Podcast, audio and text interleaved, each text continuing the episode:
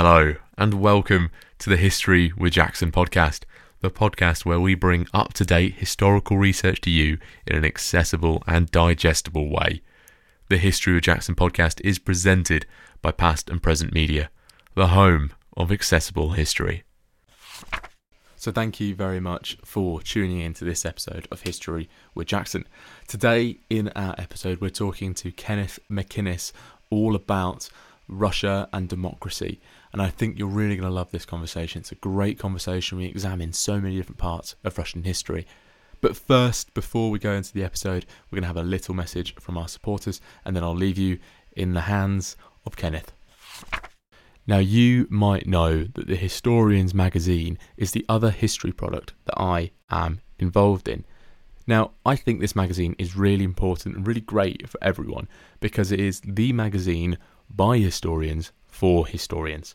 The Historians magazine tries to make history accessible for all so that everyone can try and learn something and get involved in some history that they want to get involved and learn about. Now, the Historians magazine isn't just one magazine. We also have a kids magazine called the Little Historians magazine, which is based around the national curriculum for primary school children, and there is also the great podcast hosted by yours truly called the Historians magazine podcast go check them all out because it really is a great place to learn about different histories in an accessible and entertaining way. So that is the Historians magazine. Now, here at History of Jackson, I really enjoy bringing different history content to you every month. And one place that I get my history content from is Accessible Art History, the podcast. This is a podcast for you if you are fascinated by the history of art and culture, and you want to learn more about works of art, famous artists, or exciting archaeological discoveries. Accessible Art History aims to provide to you free quality art history content for anyone who is curious. It is committed to history, knowledge, content, and having fun whilst learning. I really enjoy learning my art history from Accessible Art History, the podcast. So if you want to learn more about art history, head to Accessible Art History, the podcast, on Apple Podcasts, Spotify, or any major podcast player. That is Accessible Art History, the podcast. Hello and welcome to the History with Jackson podcast. Today we are talking with Kenneth MacInnes all about his book with Amberley When Russia Did Democracy from St. Vladimir to Tsar Putin. How are you doing, Kenneth? I'm very well, thank you. Uh, summer's arrived and it's sunny, sunny here where I am, and I hope that's the same for you. Yes, yeah, it's been incredibly hot, uh, so I've been trying to keep in the shade. And I must say, I really enjoyed reading your book, and I'm really excited to get into a conversation about it today. Ah, th- thank you. Um, uh, thank you very much for the w- welcome. No, so it's okay. So, uh, first question I, I, I want to ask you really is what inspired you to write this book? Because obviously it's a very you, are covering a breadth of history here, uh, and I'd, I'd be interested to find out what inspired you. Well, I was a student of the Russian language, and as part of my university course, I had to spend a year living in Russia to really learn the language. And so I showed up in the Soviet Union in 1991, just when it was going through its very democratic um, transformations, revolutions, you, you, might even say. And it so it was very interesting to see all that history in the process. Um, then I ended up um, living in the country for the next 20 years, 10 years through the democratic 1990s, and then 10 years under um, under the first year, uh, first decade of Putinism. And just from living there, I found things that were very democratic and different to our own system that interest me. For example, I worked for 13 years at an art museum, and there the staff voted for elected their director um, and deputy director, which you you you don't get in, for example, the, the Tate or the National Gallery. Um, I owned an apartment, and when you paid your rates, if you weren't happy with something, um, with your roof wasn't being fixed, then you could just strike out the payment for that. And um, so all these things like what I would call democracy, which means power, people having real power. And that was besides watching the television. It was very free, it was very liberal, it was a bit anarchic, and um, just observing the politics as well, where there, there was complete plurality in a way which um, just seems unthinkable today under Putin. And looking back at that time, um, I look, I feel it's like it was an seeing now from the position where we are today, it was like an island of democracy within the two great oceans of communism and then Putinism, which is now well into its third decade. So I wanted to write about the 1990s, and but then when I started writing a, a sort of foreword of what came before then, the, I found the democracy even before then was even more interesting when you start to dig deeper. And um, when I returned to the UK, I worked uh, for a time for Parliament in London, where my job was also to promote democracy. And it generally got me thinking about um, what does you know real democracy mean, and how can we really achieve democracy, and are there lessons to be learned from studying um, how other countries uh, approach the idea of democracy and people power? I think it's really interesting there how your your kind of lived experience of Russia between I quite like that phrase between the two islands of, of communism and, and Putinism uh, really informed your research and informed your book because you know those those themes of communism and Putinism and democracy are, are present throughout really. Now we're looking at the Russian state and it you know today you look at a behemoth um, that's incredibly huge and, and, and spans great uh, or spans two continents really and you know, looking at the USSR, you have an even bigger entity. Where does this state originate from then? Right. So the basically the date 862 AD is generally the date that's taken as the, the start of the Russian state. And actually, for that matter, both Russia and also Ukraine and Belarus. Um, so we're back just as a bit of context, even with it's similar to what was happening in our own countries, um, Scotland and England. Uh, so we're, we're, at the, about the time of uh, Alfred the Great.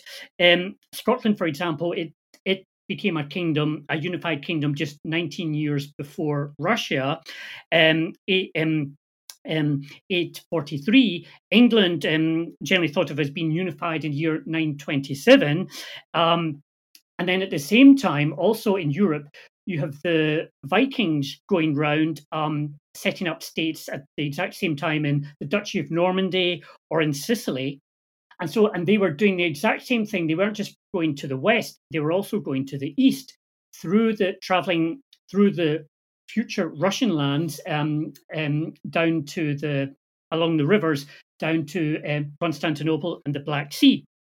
And they set up also they set up a state in, um, in the f- future Russian state um, uh, called Rus after the name of the tribe which is believed to have come from Scandinavia to set up this first state, the, the Rus. And um, now the lands were occupied by generally East Slavic tribes. There were also some Finno-Ugric and Turkic tribes. Um, and we know about them just as we know a lot about, say, in Britain, we know about the Celts from the Roman historians. Also, we know a little bit, although the East Slavic tribes didn't have literacy at that time, we know about them from the Byzantine, the Eastern Roman Empire historians. Um, and they chronicle that um, in the sixth century, they were living under democracy.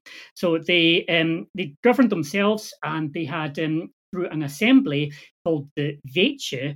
It comes from the Old Slavonic root vete, which is also the same um, origin as the word Soviet.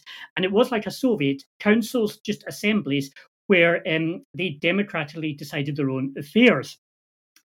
So when the um, these um, the Scandinavians came, um, that's in the late ninth century, they um, it was almost um, they set up a state, but the um, the people there they were already running themselves.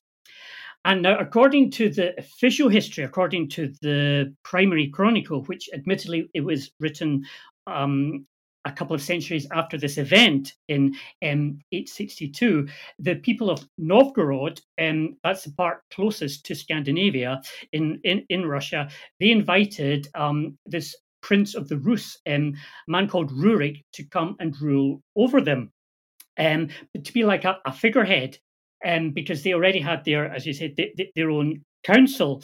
And um, it was interesting that he was invited to come and rule over them, but he wasn't allowed to live in the capital, Novgorod, in case he took over with his own detachment.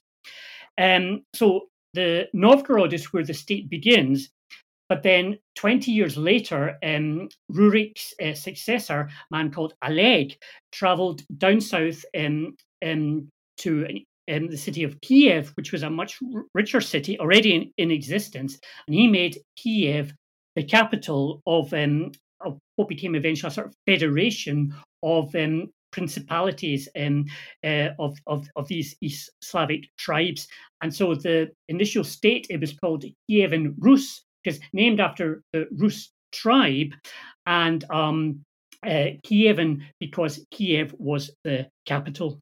You can definitely you can definitely see some you know roots of what's happening today within these within these um, historical discussions and the context as well around what some people are saying about this conflict.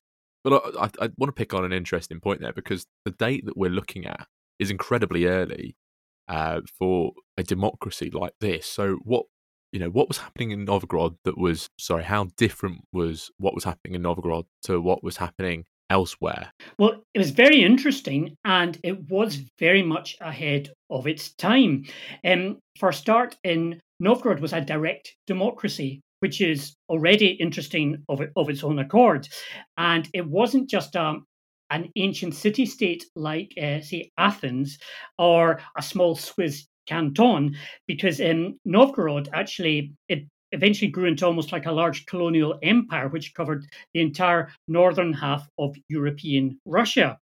And so, um, in the capital, Novgorod, did this the Veche, the Central Assembly, which took all the decisions, um, passed all the laws, um, heard all court proceedings, elected all officials.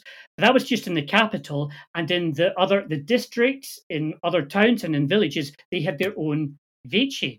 Um, so in a way, you had di- direct democracy across this whole um, country.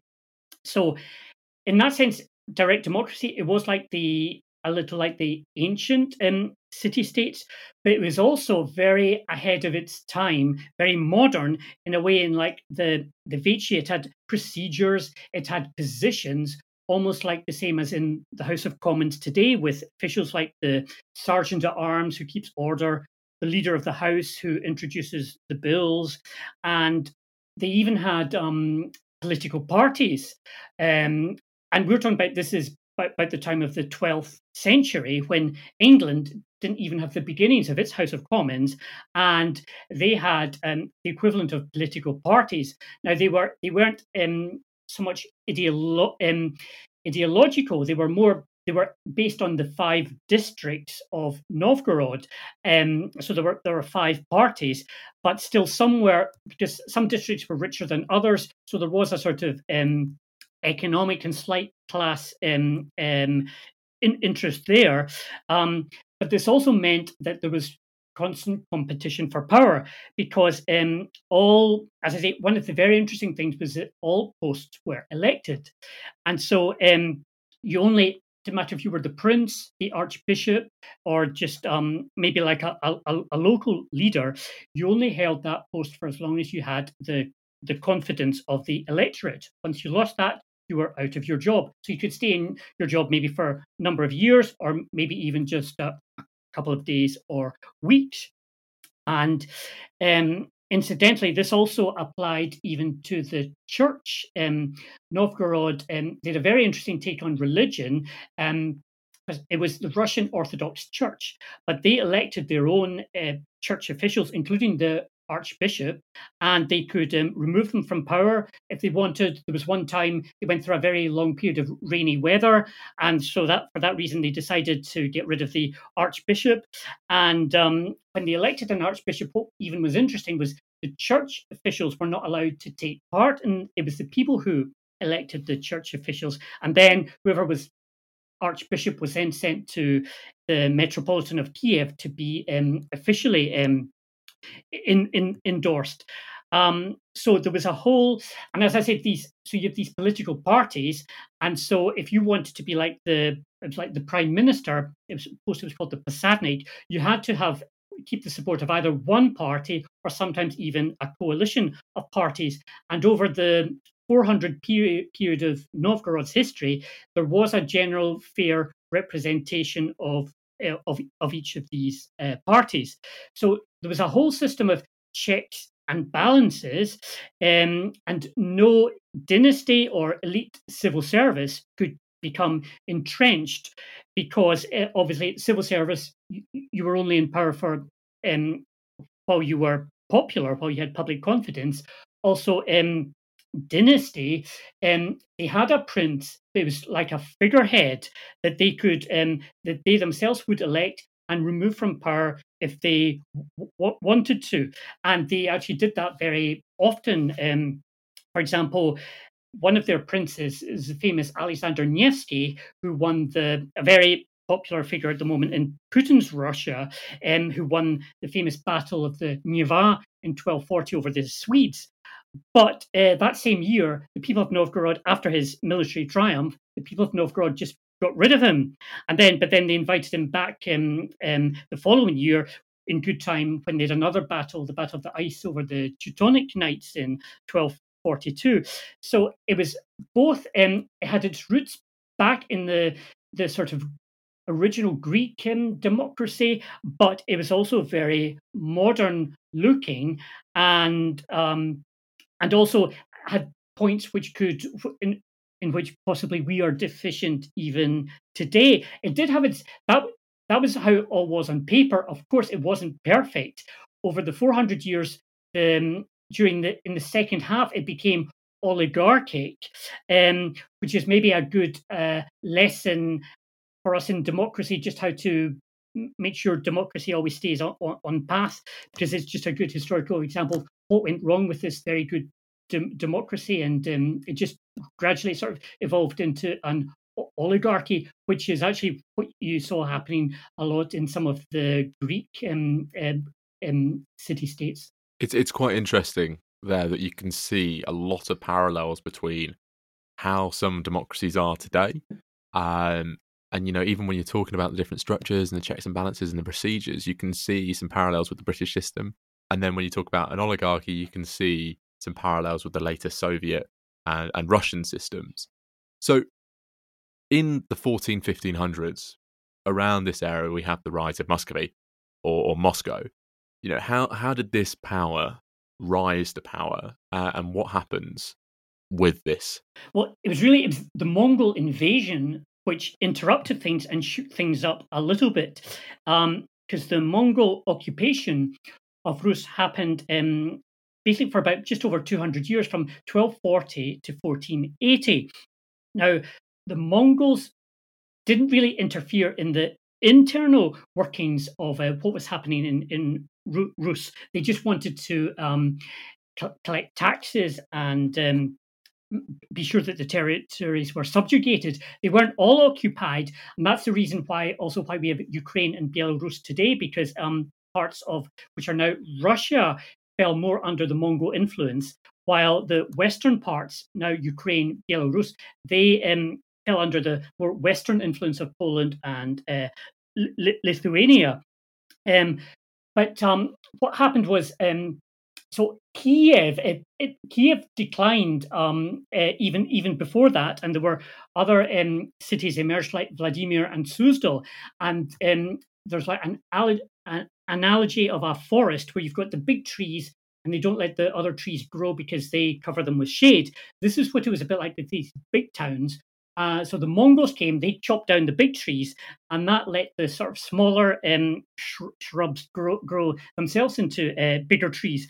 Places like Moscow or Tver which were hidden by forests. They were also um, subjected to, they were also um, destroyed at various times by the Mongols, but because they were left alone more in um, slightly quieter forested areas, they were able to emerge themselves and grow um, during this time of the, the Mongol um, occupation, the Mongol yoke, as, it, as it's known in Russian history. And um, Moscow grew specifically simply because of the character and nature of its princes. Um, now, they were actually, they were Moscow was very cunning. Uh, on the one hand, it uh, collaborated with the Mongols. For example, um, the Grand Prince of Moscow, Ivan Kalita, he became the main tax collector for the whole of Rus. So he collected all the taxes and then handed the money over to the Mongols. Obviously, that made him a very, very rich man. And he also um, helped to put down anti Mongol rebellions, which, which happened. Um, in, in the territory of Rus, for example, in the neighboring Principality of Tver, which um, got him into, of course, that was got him in the good books of the Mongols, and it also had uh, the benefit of helping to put down a potential neighboring rival. So and on the other hand, um, the Moscow had positioned itself as um, kind of like the, the, the spiritual head of the Russian people, the metropolitan, the head of the Russian Orthodox Church, um, moved um, to Moscow in 1325, so it became the seat of um, like sp- spiritual power. Also, um, there was uh, Dmitry Donskoy, another prince of Moscow. Um, he led um, the Russian forces at the Battle of Kulikovo, which was the first time when the Russians stood up to the Mongols and gave them a bloody nose. They didn't chase them out the, uh, because the Mongol yoke continued for about another hundred years. But um, so this did position kind of like Moscow as both using both sword and diplomacy to kind of emerge as the leading power in Rus. And all this time, they were copying the Mongols because they introduced, for example, things which had not existed before um, before the Mongol invasion in Rus, like the segregation of women, uh, capital and corporal punishment. And um, so when the Mongols finally went away, because first of all, the Mongol Empire split up into four parts and the western part, the Golden Horde, which controlled uh, Rus or Russia, as the name became increasingly Europeanized. Um, it, the Golden Horde itself, began to weaken, and eventually in 1480, after another battle, or rather a standoff uh, between Mongol and Russian troops, the the Russians decided that we aren't going to pay any more um, uh, tribute to you, and so you had um, Russia independent again, but this time it wasn't Kievan Rus, it was Muscovite Rus with, with Moscow at the at the head control controlling everything. And it's it's really fascinating to see the different power dynamics in there and, and those different methods that Moscow was able to utilize to come out on top uh, in that particular region. Now, I, I want to zoom forward uh, a couple of hundred years to 1613. Uh, and there's a name here that people might recognize, and it's Michael Romanov. Mm-hmm. Um, and he becomes Tsar in this year. How important is this moment in 1613 where Michael becomes Tsar? Well, it's very important. Um, a lot of the, he becomes Tsar, and a lot of the arguments used against, for example, having a royal family. For example, in our country, it can be said that oh, they're only king or queen because their ancestors robbed our ancestors, and um, uh, without even going into into the wrongs or rights of that argument, this is one argument that could not be used against the Romanov dynasty because although they're second only to the Bolsheviks in my book is getting a bad rap as enemies of democracy, they were actually democratically elected in 1613 what happened was before then, Russia had gone through a period of great turmoil known as the Time of Troubles, when the dynasty, which is stretched back, stretched back to the time of um, Rurik, ended shortly after uh, Ivan the Terrible died. Then there was a um, great period of turmoil, pretenders, and finally the Russian people so- sorted out everything themselves by setting up their own democracy called the Council of the Land and expelling all the foreign invaders, Poles, and um, also Swedes from, from the country. So the people righted themselves and sort of restored the Russian state in 1612. Um, but instead of, and they'd already set up their own, by that time, set up their own functioning government. But instead of keeping power to themselves, they wanted to go back to having a Tsar because they felt that the problems had begun when they tried actually um, having an elect, elected Tsar, Boris Godunov, and it was as if that went against the, the laws of God. So they wanted to get back to um, how things had been before this time of troubles. And so they held an election um, for a new Tsar, and their choice was uh, Michael Romanov, who actually, um, the irony is that he actually he didn't stand for election himself. Um, he was just chosen as a compromise candidate because he was both Russian and he was also linked to the previous, um, the, the very first dynasty um, uh, through um, Ivan the Terrible's uh, first wife, um, Anastasia Romanova. And um, however, maybe the problem that the people made when they when he was elected in 1613 um, was that there were no conditions set to his reign. So um, after him, his son Alexis, um, when he died in 1645, his son Alexis also became Tsar. And as far as we know, um, as part of his um, election, there were no, he wasn't made to sign any actual conditions which would place limitations on his power. It's possible it might have happened, but um, there were only second hand or third hand accounts of this. It, um, if there were, it, it wasn't documented. So um, people elect a, a new dynasty. It's an elected dynasty, but um, it's it is a, also at the same time a return to the um, to the times of the Muscovite, the autocratic um, princes, or as it now became known, Tsar and eventually Emperor. It, it seems to me that a lot of the issues with the powers of the czars and the emperors stem from those lack of conditions imposed on, Michael Romanov. Now, he has two very very interesting descendants who I want to I want to talk about now, and they are the startingly startingly start. I'm not even going to try and say that word. The two very different um, emperors of Alexander II and Alexander III. I want I want to kind of look at a different topic that we don't quite look at with these these two. You know, what was their relationship with democracy like? Yes, you're correct. Um, they're very different, although father and son. So um, Alexander II came to power during the Crimean War when his own father, Nicholas I, um, died. Now, Nicholas I was very reactionary and um, the Crimean War was really the result of all these reactionary uh, policies when Russia was seen not to be able to even conduct a war in its own um, um, in, in, its own lands in Crimea. So um, Alexander II, on assuming power, he understood things had to change very uh, radically.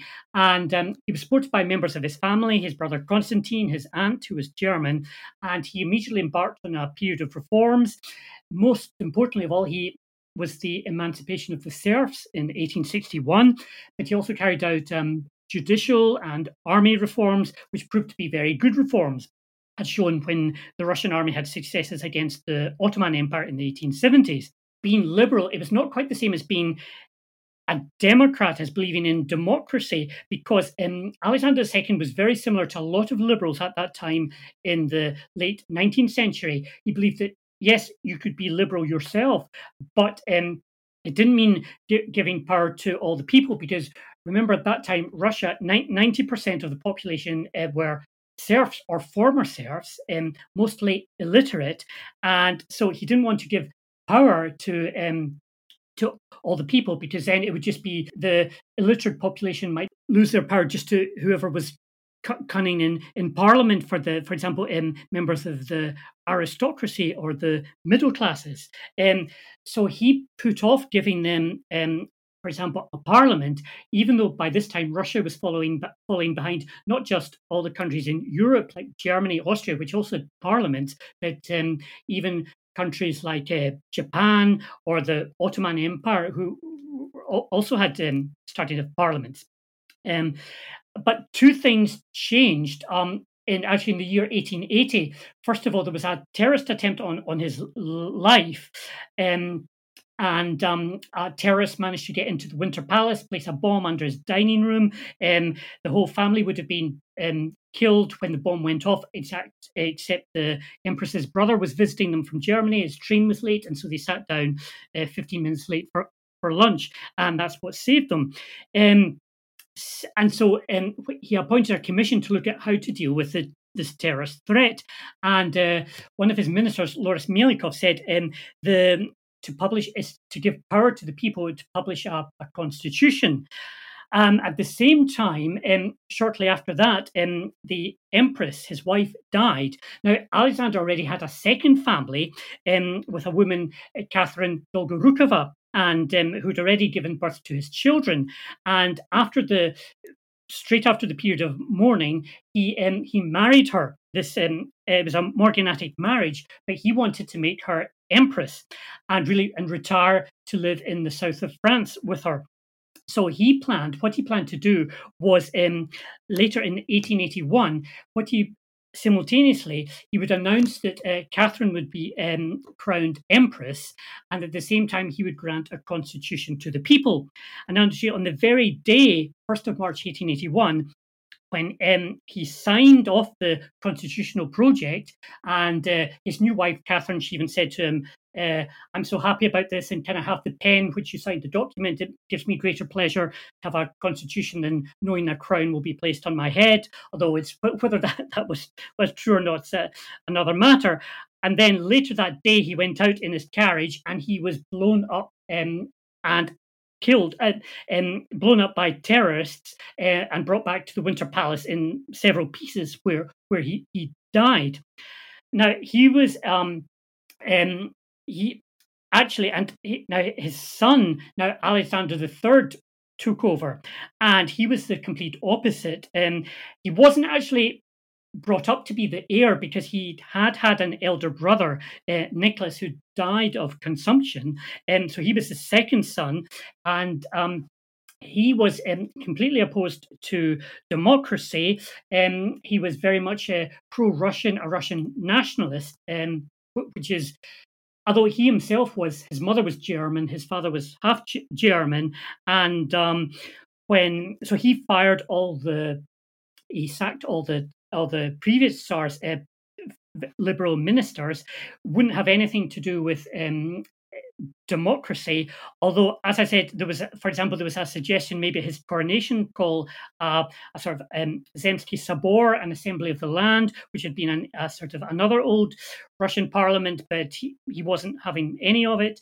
And although by this time, of course, this is the end of the 19th century, and he himself was married. He was the only Romanov um, To actually marry um, a member of a, a, representative of constitutional democracy. His wife was Danish, uh, Princess Dagmar, and she tried to influence him. It was mainly her father, King Christian IX of Denmark, tried to get her to influence Alexander to maybe not have a um, eh, at least have a not not have a parliament, but at least maybe have a consultative organ. But he wasn't having um, any of it. And so um, uh, when by the time Russia reaches the 20th century and it's more or less frozen in time, there have been no um, uh, there's no d- democratic accountability, and all classes of society, liberals, workers, peasants, are wanting a share of power, but uh, they're not being given it by the autocratic Tsar. They're both so fascinating in the respect of how different they are and their different approaches. And I think you can definitely see some of those reflections in their characters in the future. But I also want to talk about probably one of Alexander III's biggest failings, um, and it might be unfair to say, but it's his son, Nicholas II. Uh, so Nicholas flirts with democracy in, in 1906, and you describe Russia under Nicholas as undergoing a transformation from an unlimited autocracy to an autocracy. So, how and why did this process emerge, and what, what role does the, the Duma play in all of this? Yes, so um, if there was a flirtation with democracy, it was a completely forced flirtation because Nicholas II, um, he was also an anachronism. Um, he was like his father. Um, he didn't eat, even though all his relatives were members of um, Western constitutional democracies, he didn't want to grant any um, any power to his own people. But he was unable to um, to st- stand up just to the pressures of time because um, what happened was things came to a head in 1904 and 1905 when you, the disastrous Russian showing in the Russo-Japanese War. Um, then you'd Bloody Sunday in January 1905 when workers going to the palace were shot down, causing outrage across the whole country. And basically, throughout the whole of 1905, Russia was in the throes of revolution, and Nicholas was was a prisoner in his own palace, basically. So the only way that um, he could uh, quell the rebellion was by granting concessions. He could have become a military dictator, but he didn't have it in him to be, be this. And um, his relatives weren't going to do that for him. So he's forced to sign the October Manifesto, which grants wide ranging civil rights to um, the population and also grants um, creates a parliament called the Duma. Um, actually, the it comes from the Russian verb duma, which means to think, and it's from the same root as our own verb to doom, meaning to pass ju- judge or just pass judgment on, because this was what um, Nicholas hoped they would just pass judgment on, but they wouldn't actually start um, making laws themselves. But this was actually what happened, because now it wasn't he didn't give the vote to everyone. It was limited to just to only men over the age of 25 and this was only around about um, 15% of the population, and it was weighted in favour of landowners and uh, house owners against workers and peasants. Nevertheless, when um, elections were held in 1906, um, this, the Duma was very radical, and it was so radical that um, Nicholas um, ended up shutting it down after it had only passed one law. A second Duma was elected in 1907. This was even more radical and even more um, extremist because it had um, um, extremists both on the left and on the far right as well. Um, it was shut down also um, after um, just actually really after 103 days after it only passed three acts. And then Nicholas changed the voting law illegally to make it even harder to get radical deputies elected. Although, on the other hand, this was quite good because what Russia needed was a period of um, evolution to slowly just get used to the workings of democracy. And the third and the fourth Dumas, um, which were both elect- elected um, for um, five years, they um, they they they operated for the full five years, and they worked. Although they were more conservative, and this meant that um, again there was a little bit. Of, this led to popular apathy um, because it wasn't so representative of the people. It did start working constructively with the Tsar's government to pass good laws, for example, on um, agriculture, on education. Um, and things might have gone all right, working um, uh, without any problems, but um, and so slowly evolving into a, a good relationship between the legislative and the executive. But um, two things happened. In 1911, the Prime Minister Stolypin was assassinated. Now, he'd been getting on very well with the Duma. And um, then also in 1911, the scandal of Rasputin started to emerge, and the Duma it held its own inquiry into who, who was this person, why is he allowed access to the emperor, and um, this put set them against um, Nicholas II, who objected to them, as he called, interfering in his private life. Um, so the fourth Duma, it was quite conservative, although it was beginning to move into opposition in 1914 against the emperor. And there was a there was a case in 1914, March 1914, which was a little bit like what happened in England in 1641 under Charles I, when Charles I came down to Parliament, tried to arrest um, five MPs, but they all, the, the Speaker and the whole of the House of Commons stood up against him, leading to the, the Civil War. Um, and what happened was, was that the leader of the Mensheviks gave a speech um, calling for a republic. Um, now, the government tried to prosecute him for this, but the case was dropped after all all parties, even though they weren't Republicans in the Duma, supported him and passed a vote of no confidence in the Minister of the Interior. So this was like the beginnings of um, Parliament maybe trying to um, take its stand against the Tsar, act as one body. But then, 1914, later in that year, um, you have the First World War, and uh, the Duma it passed the patriotically passed the government budget, and then it dissolved itself um, for another year and basically gave all executive power into the for now until 1915 into the hands of the Tsar.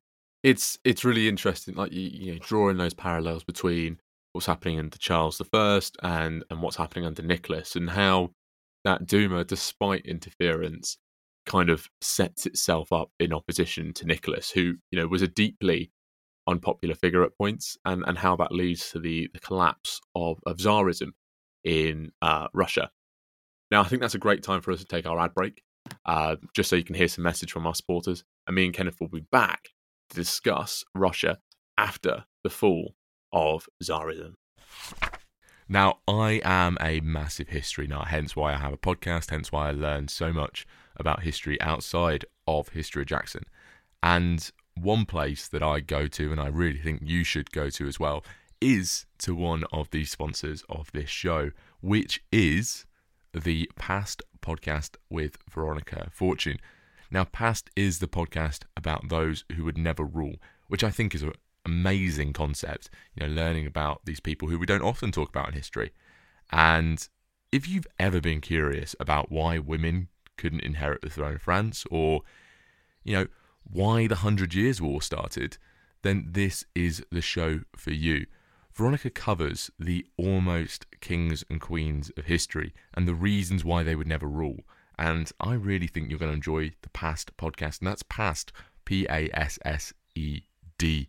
The Passed podcast with Veronica Fortune. I really think you're going to enjoy it. Go check it out.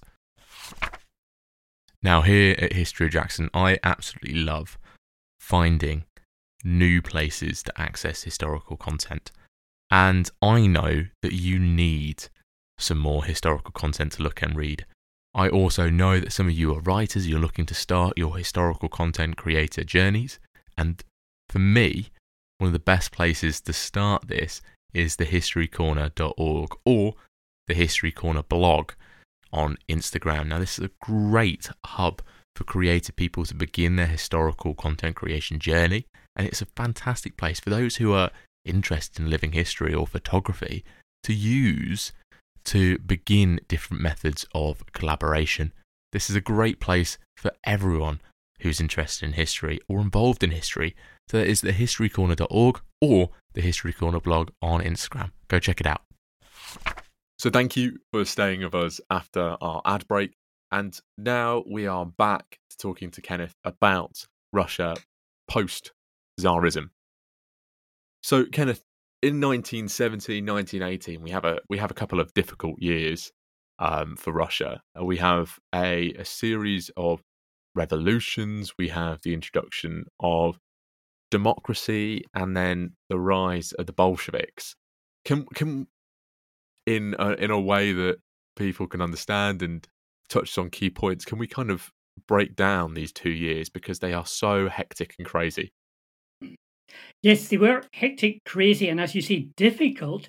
On the other hand, they were good years in terms, of, or the start was in terms of democracy. So, so I would even describe it, yes, difficult, but like the birth pangs, just as a birth is difficult and very painful, but uh, gives birth to, you know, to a baby, to something good, um, which unfortunately just wasn't allowed to continue.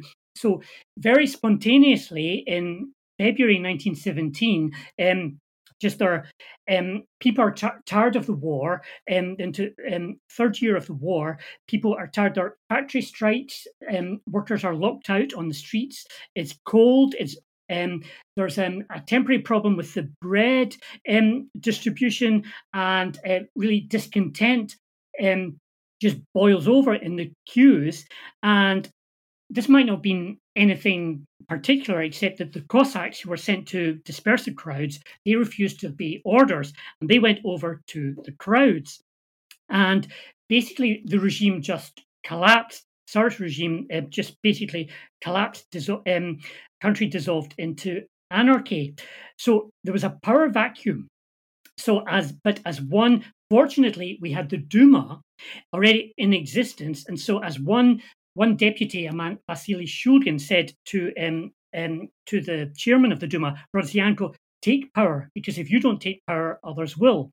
So the Duma um, appointed a provisional government, um, which its aim was to prepare the country for elections later that year for, to a constituent assembly, which would take all the decisions. Um, uh, just like in France after the revolution or America after the revolution, when they had constituent assemblies, this was to be the same in Russia. Um, the only problem was that while they passed very free electoral laws, they immediately gave the vote to everyone men, women, everyone over the age of, of 20, everyone in the armed forces. So if you were 16 or 18 in the armed forces, you also had the vote. Um, complete democracy. But the problem was they took too long to hold these elections. You really need to hold them very quickly after a revolution. Um, but they waited until November. Um, 1917 to actually hold the elections. And the problem was in October, month before that, uh, the Bolsheviks had seized power themselves in the capital of Petrograd. Now, the election still went ahead and they were very democratic. And we know they were democratic because the Bolsheviks didn't win the elections. Bolsheviks came second on about 22%. The winning party on about 40% was the Socialist Revolutionaries, who um, who represented the peasants, the countryside. The Bolsheviks um, represented, first of all, the army and uh, so- soldiers and also the workers. Um, now, when this, um, so when this parliament eventually met on the 5th of January 1918, it was at loggerheads with the Bolshevik um, would be government. And um, it was only allowed to meet for one day after which the Bolsheviks um, dispersed it um, by force of arms, and it never met again. And so the country descended into civil war. It began to break up, and as I said, you had so you now had the Bolsheviks in power. Now they had they replaced um, so instead of the Constituent Assembly, they said now what was going to govern the country is the Soviets also work, workers, soldiers, and peasant councils where they had a majority. Now, this would have been quite possible in Russia. There wouldn't have been anything wrong with that because the Soviets were democratically elected, only not from the middle and upper classes, though they were in a minority in the country anyway. But the problem was that there were an array of parties the Socialist Revolutionaries, the Mensheviks, moderate socialists, who were also represented in these Soviets. And the Bolsheviks didn't want that at all.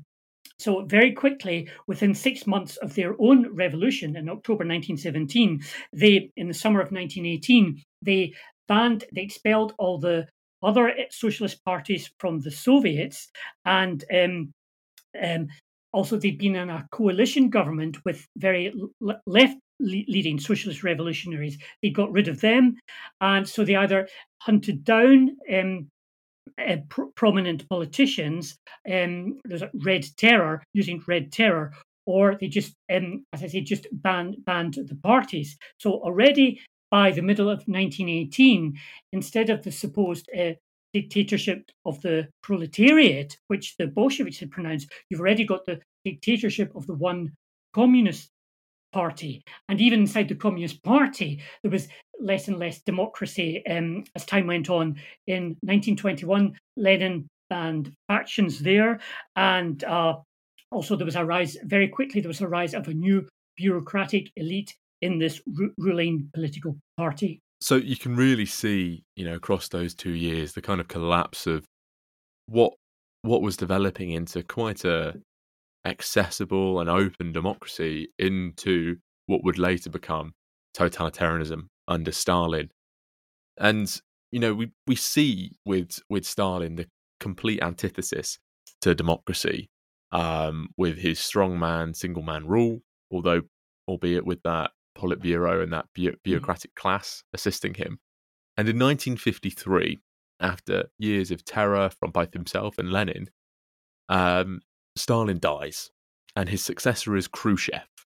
Uh, Nikita Khrushchev has a very, very different approach to, to both Vladimir Lenin and Joseph Stalin. How did he seek to implement democratic practices after such a intense totalitarian rule? Yes, well, um, Khrushchev did it. He did it in a rather harebrained and haphazard piecemeal manner, which is um, how he did approached everything, which eventually led to his own overthrow in 1964. Um, what he did was maybe a little bit like Gorbachev. It was part of his own political plan because obviously he had to um, uh, um, show that he was against the previous um, um, the old guard, the Stalinists, and so he did this by um, criticizing, first of all, 1956 at the 20th Party Congress, he criticized Stalin for his crimes against party members. Then the next, um, his 22nd Congress in 1961, he um, extended that criticism to Stalin's crimes against the whole um, Soviet people. Um, and at the same time, he did try to introduce a lot of democratic changes in a way that even Gorbachev didn't plan at first. Um, for for start, in 1956, he even tried, um, it was a very small experiment um, when there was voting for just um, very minor party posts. He decided to, um, instead of having 57 people going for 57 posts, and um, just uh, the electorate just um, having to say yes um, to, to, the list, which was always always elected, even a couple of people said no. He he made more people on the list than there were actually posts to introduce a little bit of competition. Um, although this was a disaster because um, quite um, like district party heads they were the ones who who, who missed out, and so um, they quickly put a stop to um, this experiment. And ironically, um, it was in the sort of ongoing march towards communism that led to Khrushchev thinking about democracy, because um, initially the Bolsheviks, it was dictatorship of the proletariat was the official ideology, but um, by the 1950s, um, you had socialism established by the 1930s, and um, this um, yeah, and the, the so the USSR was already thinking about how it was going to Im- implement actual communism, which was supposed to happen by the year they calculated by the year 1980. And but Marx had hadn't provided any blueprint as to what communism looked like. Khrushchev he envisaged to be something like um, all you can eat buffets that um, existed in capitalist countries combined with democracy. And at the same time, he, he started talking about democracy more and more because um, he pointed out how in um, he visited America and he pointed out how American presidents are limited to just two terms, uh, whereas with us, it's only when people die they, they, they leave office. And um, so, very on and off, this it wasn't um, any very consistent. But um, as time went on, um, in 1964, he visited um, Scandinavia, and the Scandinavian democracy seems to have impressed him quite a lot because um, when he was there, he was actually even overheard um, talking about a plan to maybe split the one Communist Party into two parties, one for the workers, one for the peasants. Now, um, this was no the Soviet Union was a one party state, but in, for example, countries like East Germany, China today, North Korea, they're not actually one party states. There are other parties, but just they're not, uh, they're never going to be real opposition. But if Khrushchev had done this in the Soviet Union, there was um, workers and peasants, um, there was a sort of um, a dichotomy. The, the, the two classes were slightly at, at odds, mainly over economic issues. Um, mainly due to having a command economy, and uh, because even our command economy has to decide how resources are um, um, all- allocated, and there was a t- tension between workers and peasants when Khrushchev tried to help the peasants by putting up uh, food prices in 1962. There was a um, there was outrage across the country, and there was even a, a, a very small uprising in Novocherkassk in 1962, which was put down very brutally. Um, and so, when Khrushchev came back to uh, Soviet Union after a Scandinavian visit in 1964. Um, he said he announced that he was planning um, uh, to write a new constitution. And he'd already set up a constitutional uh, committee, and which they'd um, there'd been various ideas floated, such as a, a two-chamber parliament, um, multi-candidate elections, um, reducing the time when people could serve, um, and um, no one really knew what and then he, he, he, then he would put this to the electorate in a referendum which is you just don't do it in a totalitarian state um, so he went off on, on holiday to the crimea rather like uh, gorbachev later in the 19, 1991 and when he was there he was called back by brezhnev back to moscow um, on urgent business. And there, at a meeting of the Presidium of the Central Committee, he was removed from power. However, he was removed democratically, and I think he was about the only second person in the whole of Russian history to be removed from power and then actually to live out his, his days and not, not die uh, a gr- gruesome death. It's, yeah, for someone to implement these changes after Stalin and all the terror that he he had gone about doing, you know, it's in, it's an incredible amount of change for Russia to try and get through and, and Khrushchev to try and push through. And you know, you meant you mentioned someone within um, telling us about Khrushchev, and that and that's Gorbachev. Now, I want to mm-hmm. I want to touch on, on Gorbachev and Gorbachev's successor Boris Yeltsin a bit more because you know mm. there, there are some certainly there certainly are some parallels between Khrushchev and, and Gorbachev, um, and Gorbachev and Yeltsin an incredibly interesting duo in terms of their relationship with democracy and in terms of what happens to Russia under the two of them. Would you mind unpacking their relationship and, and, and what happens between the two of them in regards to the overall picture uh, of Russia? Mm. Yes, and you're correct to say that um, Khrushchev was very um, important to Gorbachev because Gorbachev knew that uh, Khrushchev had been overthrown in 1964 by his own party, and that guided a lot of actually what he did. Now, um, Gorbachev came to power in 1985. He was a completely orthodox communist. He'd shown no signs of wanting to embark on any reforms. And if he had, he wouldn't have been appointed to the post of general secretary. Because although there was no democracy in the Soviet Union, even you still had to, to become general secretary, you still had to be elected in the Politburo. Now, Gorbachev started out um, he realized that things had to change, that the Soviet Union was, the economy was not in a very good place and it was having to compete with uh, Reagan's United States, which had embarked on the Star Wars program. And so he thought, um, well, he, he, needs to change things a little bit and update the Soviet economy, um, mechanize it, introduce maybe robotization, computerization. But that was all. He said the Soviet system itself would make things happen because he truly believed in communism. Problem was, um, these reforms had no um, effect at all.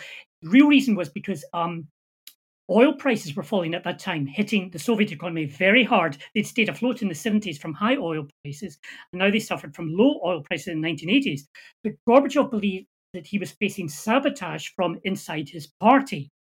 And so what he thought he needed to do was to um, rely on forces outside the party, meaning the people, and he would only do so by bringing them into politics and really um, so by having more democracy, giving them a share of power. At the same time, there was um, um, the Chernobyl disaster in 1986, which had all been covered up. And Gorbachev also saw that we also suffer from this lack of openness. So we need openness as well. We need to tell the truth about everything. Again, uh, democracy. But the only problem was trying to do this in a former in a totalitarian state maybe it, it, it just doesn't work. So first, Gorbachev thought he was going back to the time of Lenin with the Soviets um, and just not having alternative political parties, but just having more competition. Um, so he tried a small experiment in 1988, which um, seemed to work. Um, with like the elections that uh, Khrushchev tried in 1956 were, were, abandoned. So just local elections with m- multiple candidates seemed to be a great success. And so the following year, 1989, um, what they did, they passed a law on free elections. And so instead of the old Supreme Soviet, now they elected a new, um, a whole new parliament called um, Congress of People's Deputies, which was democratically or maybe at that time just um, like a transitional, semi-democratically elected. Basically, um, the Soviet Union was now a parliamentary democracy. So all this happening under Gorbachev, and as I say, he was um, he was a politician, and by providing this alternative power base, and he also the new Congress elected him as um, president of the USSR. This gave him another title, so even if he was um, removed as head of the party, he could still stay on as president of the USSR. Um, and then at the same time, we've got Boris Yeltsin, who was interestingly in going back to Novgorod when Novgorod was invaded by Moscow in 1478. Many of it, the people of Novgorod, uh, fled to to Siberia, which was also controlled by Novgorod. And this is one of the ancestors of Yeltsin did that. And um, so Yeltsin was descended from one of those original uh, people from Novgorod. Um, he was also not he, um, he was the party head in Sverdlovsk in the Urals, and he was also a seemingly orthodox communist. But he was brought into Moscow by Gorbachev uh, as part of Gorbachev's new new team, and he quickly identified very much with um, Glasnost and Perestroika, and he came into conflict with Gorbachev because he felt Gorbachev was not doing enough. Now, at the same time, Yeltsin's also a politician, and he's also plotting to come to power himself. And he sees a chance for an alternative power base, not just in, not so much in the Union Center, which is controlled by Gorbachev, but in the Russian Republic itself, because as part of Gorbachev's reforms, you have a more devolution of power.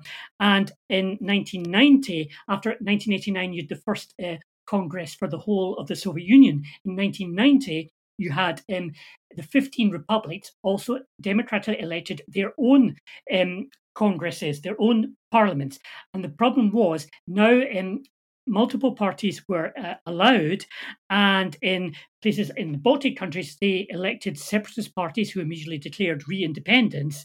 And in Russia, um, uh, Yeltsin and Democrats came to power, and uh, Yeltsin saw that uh, if he could, you, he could use Russia as his power base in his political battle against Gorbachev. And this came to a head in 1991, August, the coup, which um, temporarily, hardliners temporarily overthrew Gorbachev. And it was the Russian democratic officials who stood up to the coup. Yeltsin standing, standing on a tank and also supported by the Russian parliament. Um, so after the coup was defeated, um, Gorbachev actually faced a second coup that year in um, December 1991 when Gorbachev went behind, um, Yeltsin went behind his back, met, met with the leaders uh, Shushkevich of Belarus and Kuchma of Ukraine, and set up their own um, independent, um, uh, separate um, um, federation, which made which meant that the USSR was over, was no more, Actually, and that's the I remember on the news bulletin that night. That was how they announced the the, the headline news: the USSR is no more, no more. And it's incredibly interesting, you know, how the the dynamic between these two men and and their relationship with people from the past leads to the collapse of Russia. Uh, and Yeltsin certainly comes across as a very powerful and authoritative figure. You know, you, you, kind of have to be to to stand on a tank, don't you? But you know, I want to I want to look further on, you know, Yeltsin becomes president. He oversees and looks through the birth of a new democracy in Russia, and his his successor Vladimir Putin uh, kind of comes to the fray in the late 1900s and takes over in around 2000. You know, coming from relatively or relative obscurity, you know, how does how does Vladimir Putin get to the point of being the successor? And then how does his presidency begin? Yeah, so it was really just circumstances worked in such a way that uh, Vladimir Putin um, came to power.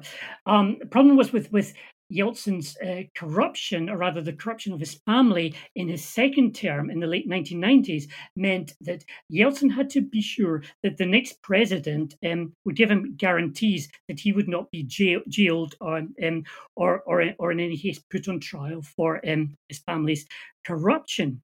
And that he tried out various prime ministers, and the one who seems to have given him the answer that he wanted to hear was this man called Vladimir Putin, whom he appointed um, prime minister in August 1999. Um, incidentally, I remember it was um, it was just two days after the eclipse, which um, many people said it was the it, it, was going to bring in the end of the world, and we'll still see see if that um, will happen. And yeah, as you say, I mean, Putin. We know that um, his first career, his first calling was in the KGB. Um, and um, he'd been an operative in Leningrad and then in Dresden in East Germany, which ended when East Germany had its democratic revolution, and then he'd had to return to Leningrad. And then he affixed himself to the liberal, but actually quite um, corrupt uh, mayor of Le- Leningrad, then, then St. Petersburg, Anatoly Sobchak. And uh, he was his vice mayor in St. Petersburg in, in the first half of the 1990s. Um, then, when Sobchak lost his election, actually, in a large part, Putin was his electoral agent, and in a large part due, due to um, uh, some part due to Putin's own e- efforts. Not meaning I didn't mean that Putin was undermining him, more Putin's in, in, incompetence in being part of his electoral team. Um, so when the mayor Sobchak lost his job in 1996, Putin was the only member of his team that didn't go to join the new mayor. He went off to M- Moscow and he got various administrative posts there in, in the Kremlin, and he did prove his loyalty when um, Sobchak was going to be arrested on corruption charges. Uh, Putin helped him to get him out of the country to France. Um, Putin also helped when Yeltsin also faced prosecution during his time as president. This was how democratic Russia was. Um, uh, um, again, for corruption in the, the uh, Kremlin, Kremlin, the uh, reconstruction program, um, they set up. What happened was um, uh, the prosecutor general was set up and a um, tape was shown on late night TV because you couldn't show it to children of um, someone who looked like the uh, prosecutor general in company of prostitutes. And Putin, at that time, he'd been appointed head of the uh, secure, the FSB, the security services, he, he, said yes, this video cassette is real and uh, authenticated it. So Putin, uh, so Yeltsin was able to sack him. And so um, in 1999, um, Putin is unveiled by Yeltsin as um, his heir successor. Now, just because Yeltsin said this, it was no guarantee that Putin would be elected president. He'd never stood for election himself before. But in the second half of 1999, um, several things happened. Um, the war in Chechnya started up again uh, when Chechnya invaded Dagestan. At the same time, in cities um, across R- Russia, there were um, bombings of apartments said to be done by um, Chechen terrorists.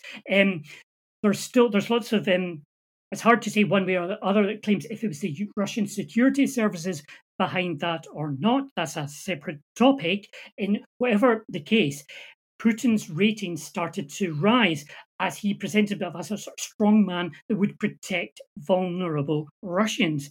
And then finally, um, the elections weren't supposed to be held until summer of 2000, um, but Yeltsin resigned on Hogmanay 1999, bringing forward the elections by three months to March the year 2000. And actually, in December 1999, just had a general election campaign. So all the other candidates had exhausted themselves financially and also physically. Um, so this uh, helped Putin. And he also used um, techniques which had been used for the first time to get Yeltsin re-elected in 1996, the media, spin, um, illicit fund, funding uh, to get Putin over the line uh, as, pre- as president in March 2000. And although he'd said that he would continue the Yeltsin line in democracy, he immediately set about dismantling democracy. Um, the, as I said, the media was very free at that time. Um, I mean, eight days after his election, um, the head of one of the media companies, um, Vladimir Gusinsky, who had the NTV, very anti-Kremlin, uh, he, he was arrested. Um, there were other crackdowns on the media. Um, the parliament, the lower parliament, the Duma, already had a basically had a sort of fake party which supported Putin, which had uh, come to power following the December 1999 elections. There was there was also an upper house, um, but um, Putin also tamed that by reducing their privileges um, and also threatening the senators with uh, corruption. Um, he also tamed the oligarchs. Now, in a way, the oligarchs who'd um, become very rich during the privatization campaigns of the 1990s, they did need taming because they'd actually brought down a reformist government uh, of Yeltsin in 1997.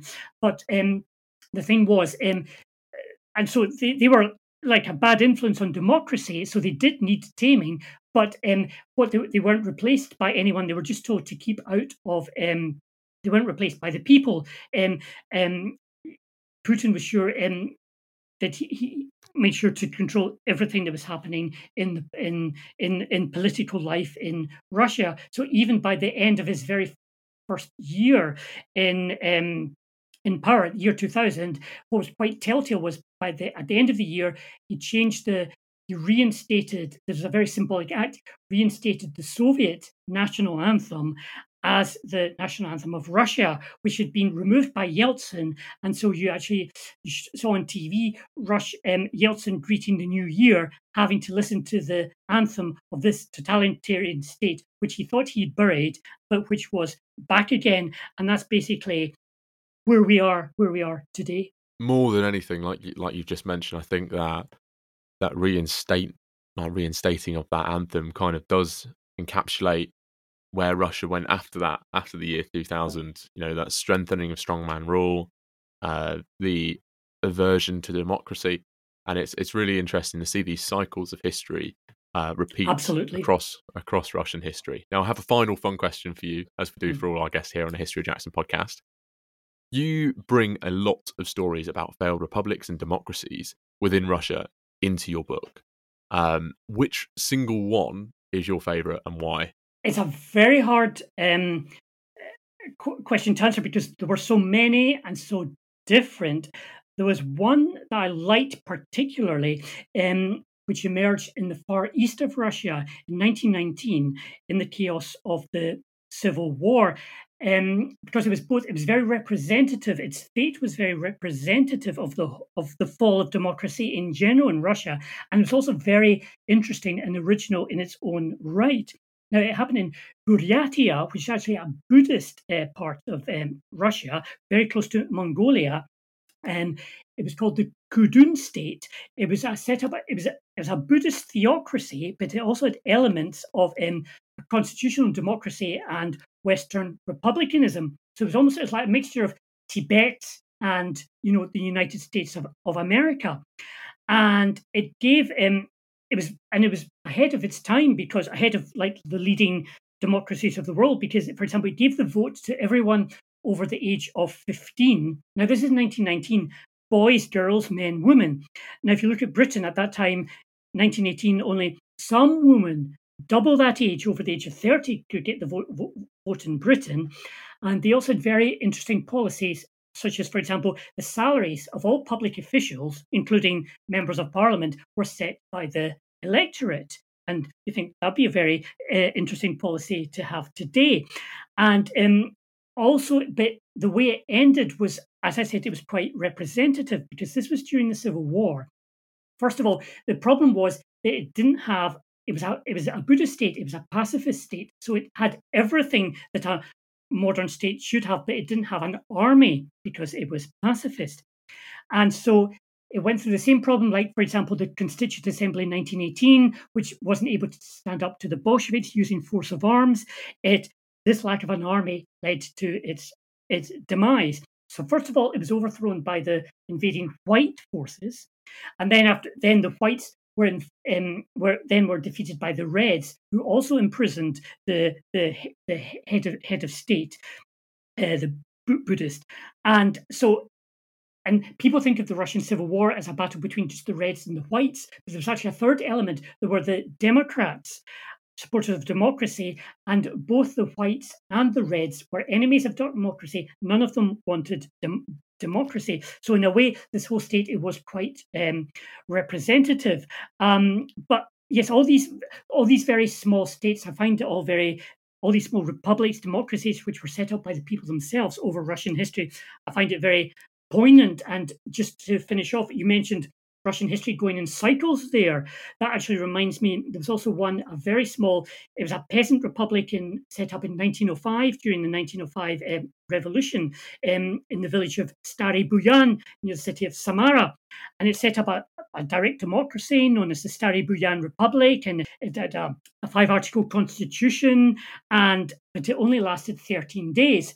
And after it was overthrown by the Tsarist forces, one of the peasants said, Our People's Republic lasted only 13 days. For 13 days, the sun shone, but then it disappeared again behind the impenetrable clouds of the autocratic regime. And in a way, that's almost like an epithet for the story of democracy in Russia. Maybe 13 days, just for a very short period, the sun shines very brightly, but then it goes behind the cl- clouds again. I certainly found both of those republics when I was reading your book incredibly interesting, especially the Buddhist one, which I thought was just so fascinating in terms of how it was set up and its different procedures in its democracy as well. Now, as always, people are going to want to read your book. It's incredibly informative of the current political climate. Um, it can help inform people of the different historical contexts for the conflict that's currently happening in in Ukraine and it can help people contextualize some of the rhetoric coming from Putin and Russia um, regarding the conflict. So, where can people find your book? Yeah, I would say um, in all good bookshops, uh, um, uh, Blackwell's Waterstones, and um, also other independent bookshops. Um, also, you can al- always get it from my publisher, Amberley. Um, I also think it's Amberley publish very good books on history, and I think they give a discount if you spend more than £100, you get free postage. Um, books sometimes on, on special offer with Amberley. So if you go to their website, you can definitely get it there. And just all other book selling websites. Um, I would just, you, if you want to buy online, just uh, look, look around to see where you can get the best price. Yeah, and I, I certainly want to to thank Amberley for sending me a copy of your book. Uh, it's been really great to read it, and I have seen your book in in Waterstones as well. So I encourage anyone to head across to Waterstones and grab a copy of Kenneth's book. Now, people are also going to want to find you uh, and read about some of the things that you're writing about and researching. Where can they find you? Well, I have a website, uh, uh, rusartnet.com, where it's possible to uh, contact me there. Um, otherwise, I can be contacted always through the publishers, Amberley. They're very, very good, very responsive. So I think if you've any any particular question, uh, write to Amberley, and I'll be happy to answer and engage. And I know people are going to want to get in contact with you, so it's great to to find those websites. And I will agree, Amberley are really on it when it comes to email. So if you have any questions, do do certainly email through them. Now, thank you very much for coming on, Kenneth. I've really enjoyed our discussion. I've learned so much uh, today. Thank you. Thank you for your questions, and I've really enjoyed uh, uh, going on this tour tour of Russian history with with, with you as well. Um, enjoy your podcast very much. Um, they're um, I'm surprised there's not more, more like them. The format is very popular in Russia. I know I love watching the the sort of Russian equivalent, and uh, they have they have millions of viewers. So I also wish wish you the equivalent. Oh, thank you very much, Kenneth. That's really kind of you. And I certainly hope that I'd have a million followers one day. So now, thank you guys. Now, if you enjoy listening to the History of Jackson podcast and the content that I create, do consider subscribing to Past and Present Plus on Apple Podcasts. It will help me as a creator continue to do what I do and get the time to produce and edit these podcasts. So thank you very much for listening, and I'll see you all next episode.